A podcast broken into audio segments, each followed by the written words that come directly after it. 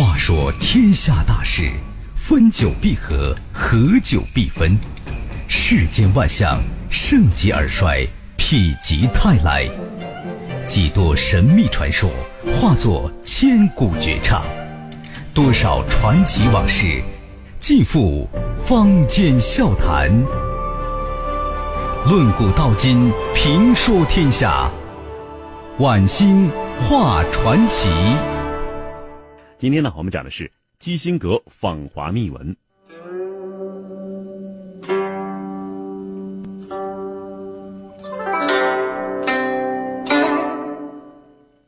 根据毛泽东的意见啊，中央政治局在十一月底、十二月初召开会议，批评周恩来的所谓错误。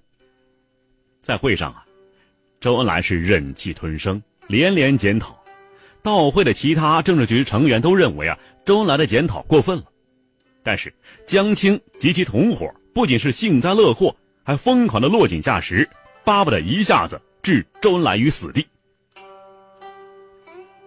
他们在会上恶毒的攻击周恩来，是迫不及待的要取代毛主席，要篡党夺权。江青在会上啊是上蹿下跳，表现极其活跃。他说呀，这次对周恩来的批评是党内的第十一次路线斗争，要像打倒刘少奇、林彪等历次路线斗争的头子一样打倒周恩来。这时候的周恩来啊，除遭受精神上的重创之外，还要忍受病痛折磨。怎么呢？早在一九七二年五月十二日，尼克松走后两个多月。周恩来在一次例行体检中被确诊为早期膀胱癌，但是，周总理仍然是日理万机，没有积极配合医生治疗，以致病情急速恶化。这时候啊，他身边的工作人员看到病中的周总理还在遭受江青等人的百般的诬陷和恶毒攻击，心中是非常难过。他们回忆说，当时的总理。整日表情冷峻，内心的苦涩难以名状啊！他们本想说几句安慰总理的话，让总理稍微宽宽心，可才开口，总理就扭头朝他们摆手啊，叫他们什么也别说。对突如其来的批判，周总理实在是始料未及。对政治局批评和帮助周恩来的会议进程，毛泽东很满意，认为啊有成果。但是，在他对会议内容做了进一步了解之后，特别是在了解江青等人的表演之后，感到这情况不对头了。九幺三事件之后，在毛泽东的支持之下，周恩来主持党中央的日常工作，周总理果断地采取了一系列纠左措施。全国形势迅速好转，但是，周总理的纠左措施啊，不可避免的触及到了文化大革命的错误，使毛泽东是十分不快。一九七三年七月四日，毛泽东对周恩来就表现出不满。毛泽东说呀：“政治局不议政，军委不议军，大事不讨论，小事天天送，此调不改正，势必出修正。”这实际上啊是警告周恩来不要继续纠左，动摇文革根基。恰恰此时，有人向他汇报说啊，周恩来在中美会谈中讲错了话，犯了右倾投降主义错误。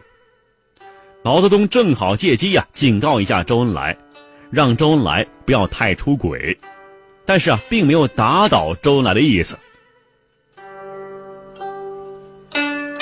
毛泽东没有料到。江青一伙竟拿了他的批评和帮助周恩来的话当做了尚方宝剑，借机给周恩来扣上许多莫须有的罪名，想要置周恩来于死地。这时候，毛泽东愤怒了，他严厉警告江青，对总理批评一下就可以了，打倒是不行的。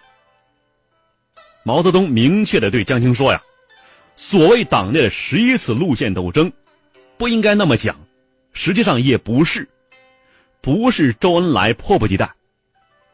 江青你自己才是迫不及待。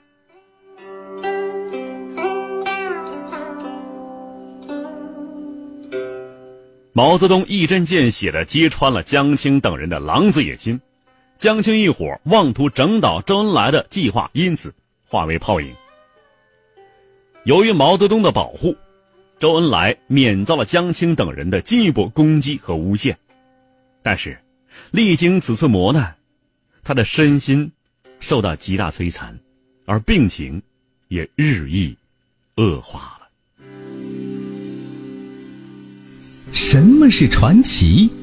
他说：“您传，越传越神，传着传着，这事儿就齐了。”这里是晚星画传奇，欢迎您继续收听。继续收听。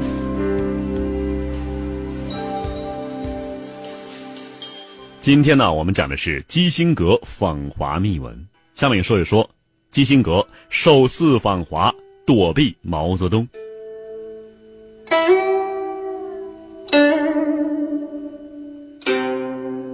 相隔四十年之后，也就是二零一一年六月二十七日，基辛格踏进钓鱼台国宾馆五号楼的时候，感慨良多呀。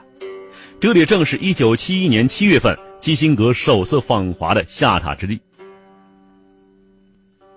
细心的中国主人特意选择了这一幢充满怀旧气氛的建筑，举行纪念基辛格首次访华四十周年的座谈会。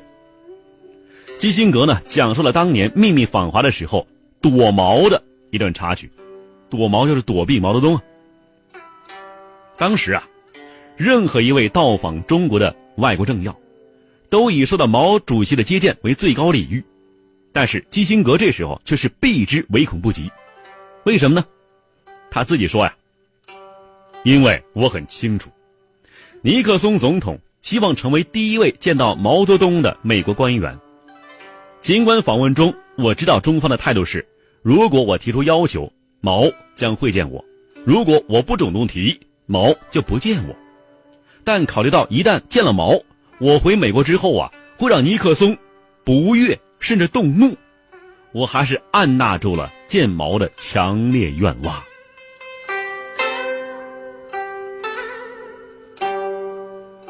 尽管首访没有见到毛泽东，但是在一九七二年至一九七五年的多次访华期间，基辛格与毛泽东一共见面了五次。基辛格与毛泽东最后一次见面呢，是一九七五年。当时啊，毛泽东的健康。是越来越恶化了。尽管如此，毛泽东仍不失幽默的说：“呀，我浑身都是病，已经收到上帝邀请函了。”但是，毛对世界形势判断依然清醒。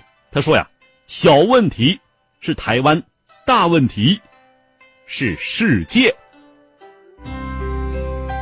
看古今中外，说喜怒哀乐。”讲悲欢离合，道世间百态，晚星画传奇。那么最后呢，我们说一说基辛格是如何点评毛泽东的。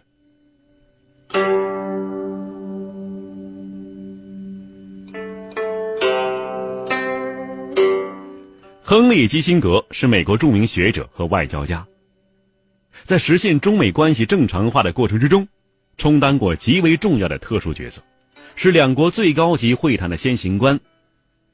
他与毛泽东啊有过多次的热情会见，进行过长时间的真诚而又无拘无束的谈话，毛泽东给他留下了终生难忘的印象。一九七二年二月二十一日，尼克松正式访问中国，当天呢。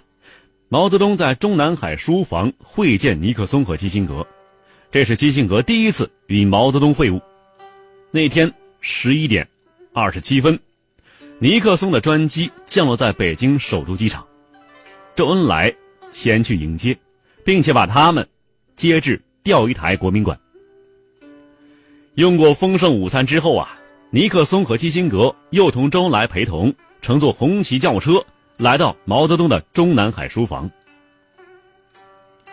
基辛格回忆说：“啊，轿车一直开到正门前的门廊下，走过过道，我们来到毛泽东的书房。这是一间中等大小的房间，四周墙边的书架上摆满了文稿，桌上、地上也摊着书。这房间看上去更像是一位学者的隐居处，而不像是世界上人口最多的国家的全能领导人的会客厅。房间的一个角落里摆有一张简易木床，我们第一眼看见的是一排摆成半圆形的沙发，都有棕色的布罩。犹如一个节省的中产阶级家庭，因为家具太贵，更换不起而着意加以保护的一样。每张沙发间呢，有一张铺着白布的微型茶几，正好填补了两张沙发扶手间的三角形空隙。毛泽东身边的茶几上总堆着书，只剩下一个放茶杯的地方。沙发的后面有两盏落地灯，圆形灯罩。大的出奇。在毛泽东的右前方是一个痰盂，来访者一进房间，毛泽东就从沙发上站起来。在我最后两次见他的时候，他需要两个护理员搀扶，但是他总是要站起来欢迎客人的。毛泽东站起身来，和尼克松、基辛格握手，表示热烈欢迎。他目光敏锐，面带嘲讽，毫不避忌地说：“呀。”我说话不大利索喽。这时候啊，毛泽东因患支气管炎，还有肺气肿，经常咳嗽喘息。他和基辛格握手的时候，久久的注视着，还用下颌点了点头，说：“啊，哦，你就是那个有名的基辛格博士。”基辛格高兴的说：“啊，很高兴见到主席。”毛泽东还调侃说：“呀。”要和基辛格谈论哲学问题，基辛格似乎已经领略到了毛泽东的风采，感觉到他和戴高乐一样，是世界上少有的具有典型个性魅力型的领袖人物。一九七五年十月二十一日傍晚，基辛格在邓小平陪同之下，再次受到毛泽东的接见。这时候啊，毛泽东的身体极为衰弱。连站立起来说话都十分困难。他坦率的对基辛格说：“呀，你知道我浑身都是病，我很快就上天堂喽。”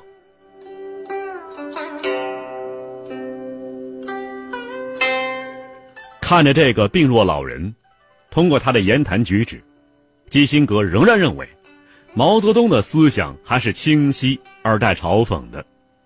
他要求毛泽东接见他的夫人以及其他随行者，立即得到应允。毛泽东和基辛格夫人握手之后啊，要了一张便条，写下这样的话，说呀，基辛格夫人的个头比基辛格还要高，那种神态是那么亲切，是那么天真。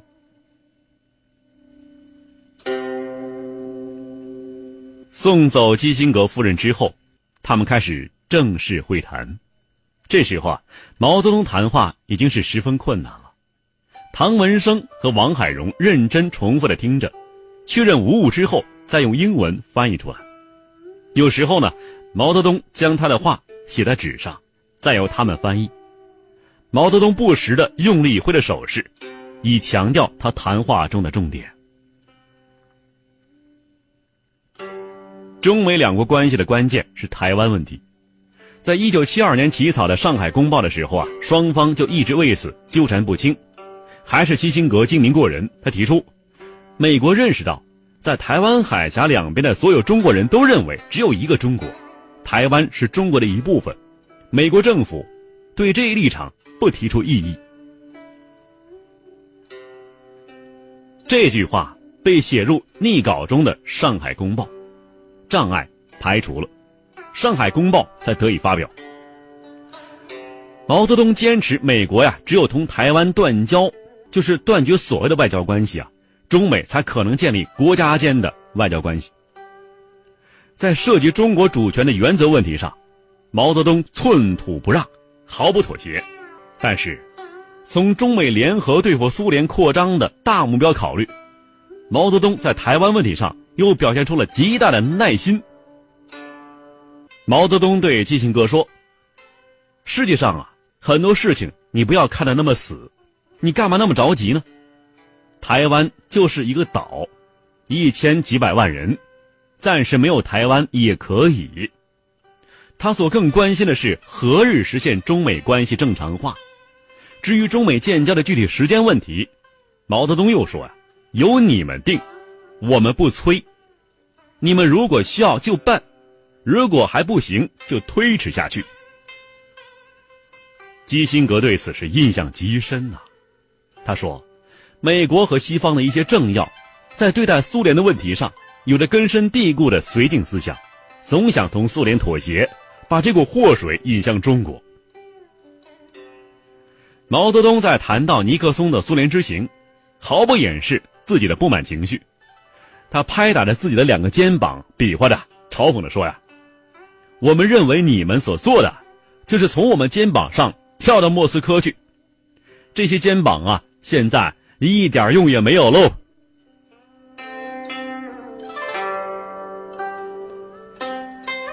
所谓是燕子低飞，山雨欲来风满楼。毛泽东把基辛格比作风雨中飞行的燕子，他说呀：“你不得不忙，当风雨来袭时。”燕子就忙了。这个世界并不平静，而暴风雨、风和雨来了。紧接着，风雨来临，燕子也开始忙碌了。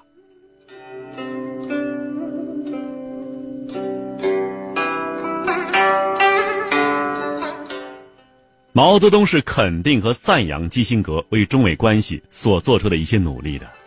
他说呀。你跑中国跑出名了吗？头一次来公告发表之后，全世界都震动了。基辛格呀，身为毛泽东的人格魅力所叹服。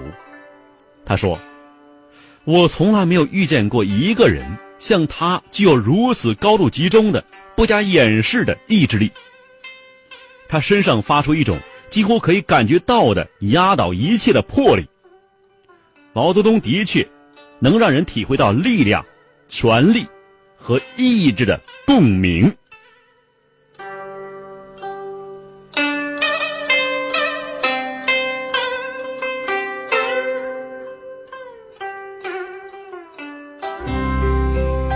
看古今中外，说喜怒哀乐，讲悲欢离合，道世间百态。晚星画传奇，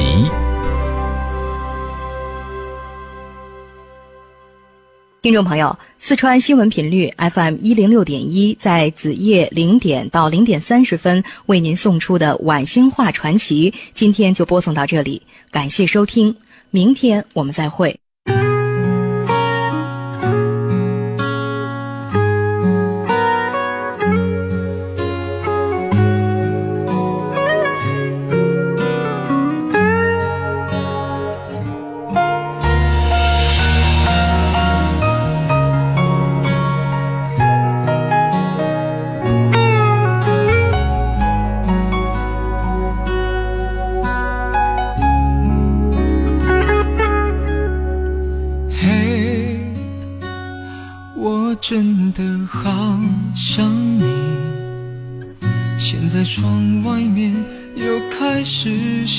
着雨，眼睛干干的，有想哭的心情，不知道你现在到底在哪里。嘿我真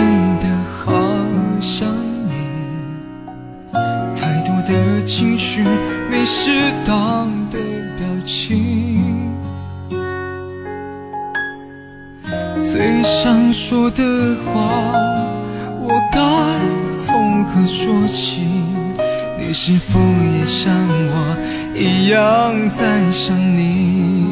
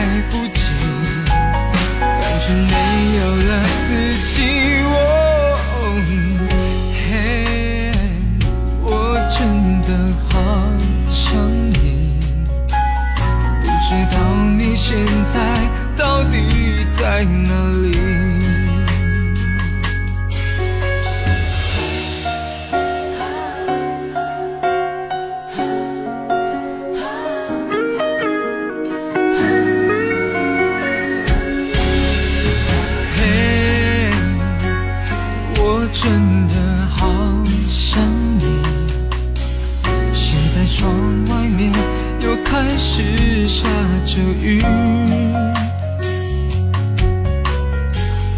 眼睛干干的有想哭的心情不知道你现在到底在哪里。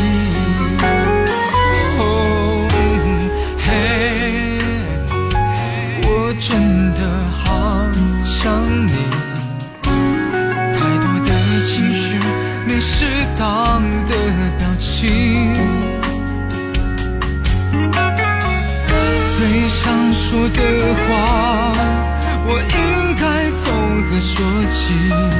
你是否也像我一样在想你？如果没有你，没有过去，我不会有伤心。但是有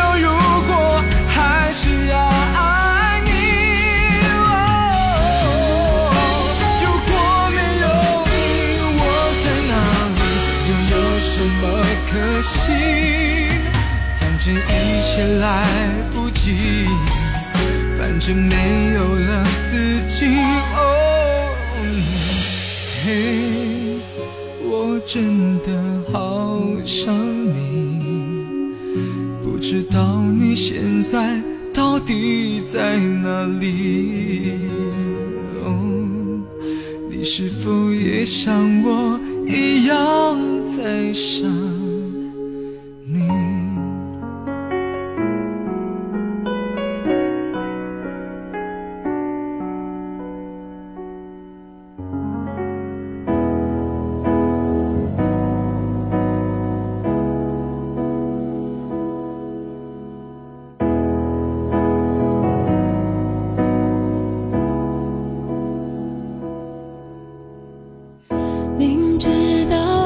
情并不牢靠但是我还是拼命往里跳。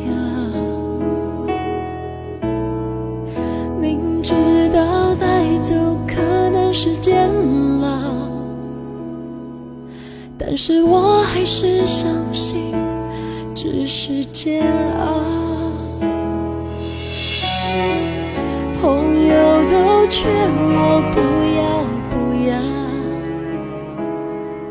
不要拿自己的幸福开玩笑。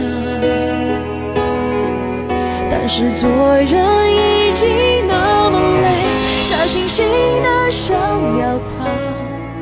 在爱里连真心都不能给，这才真正的可真，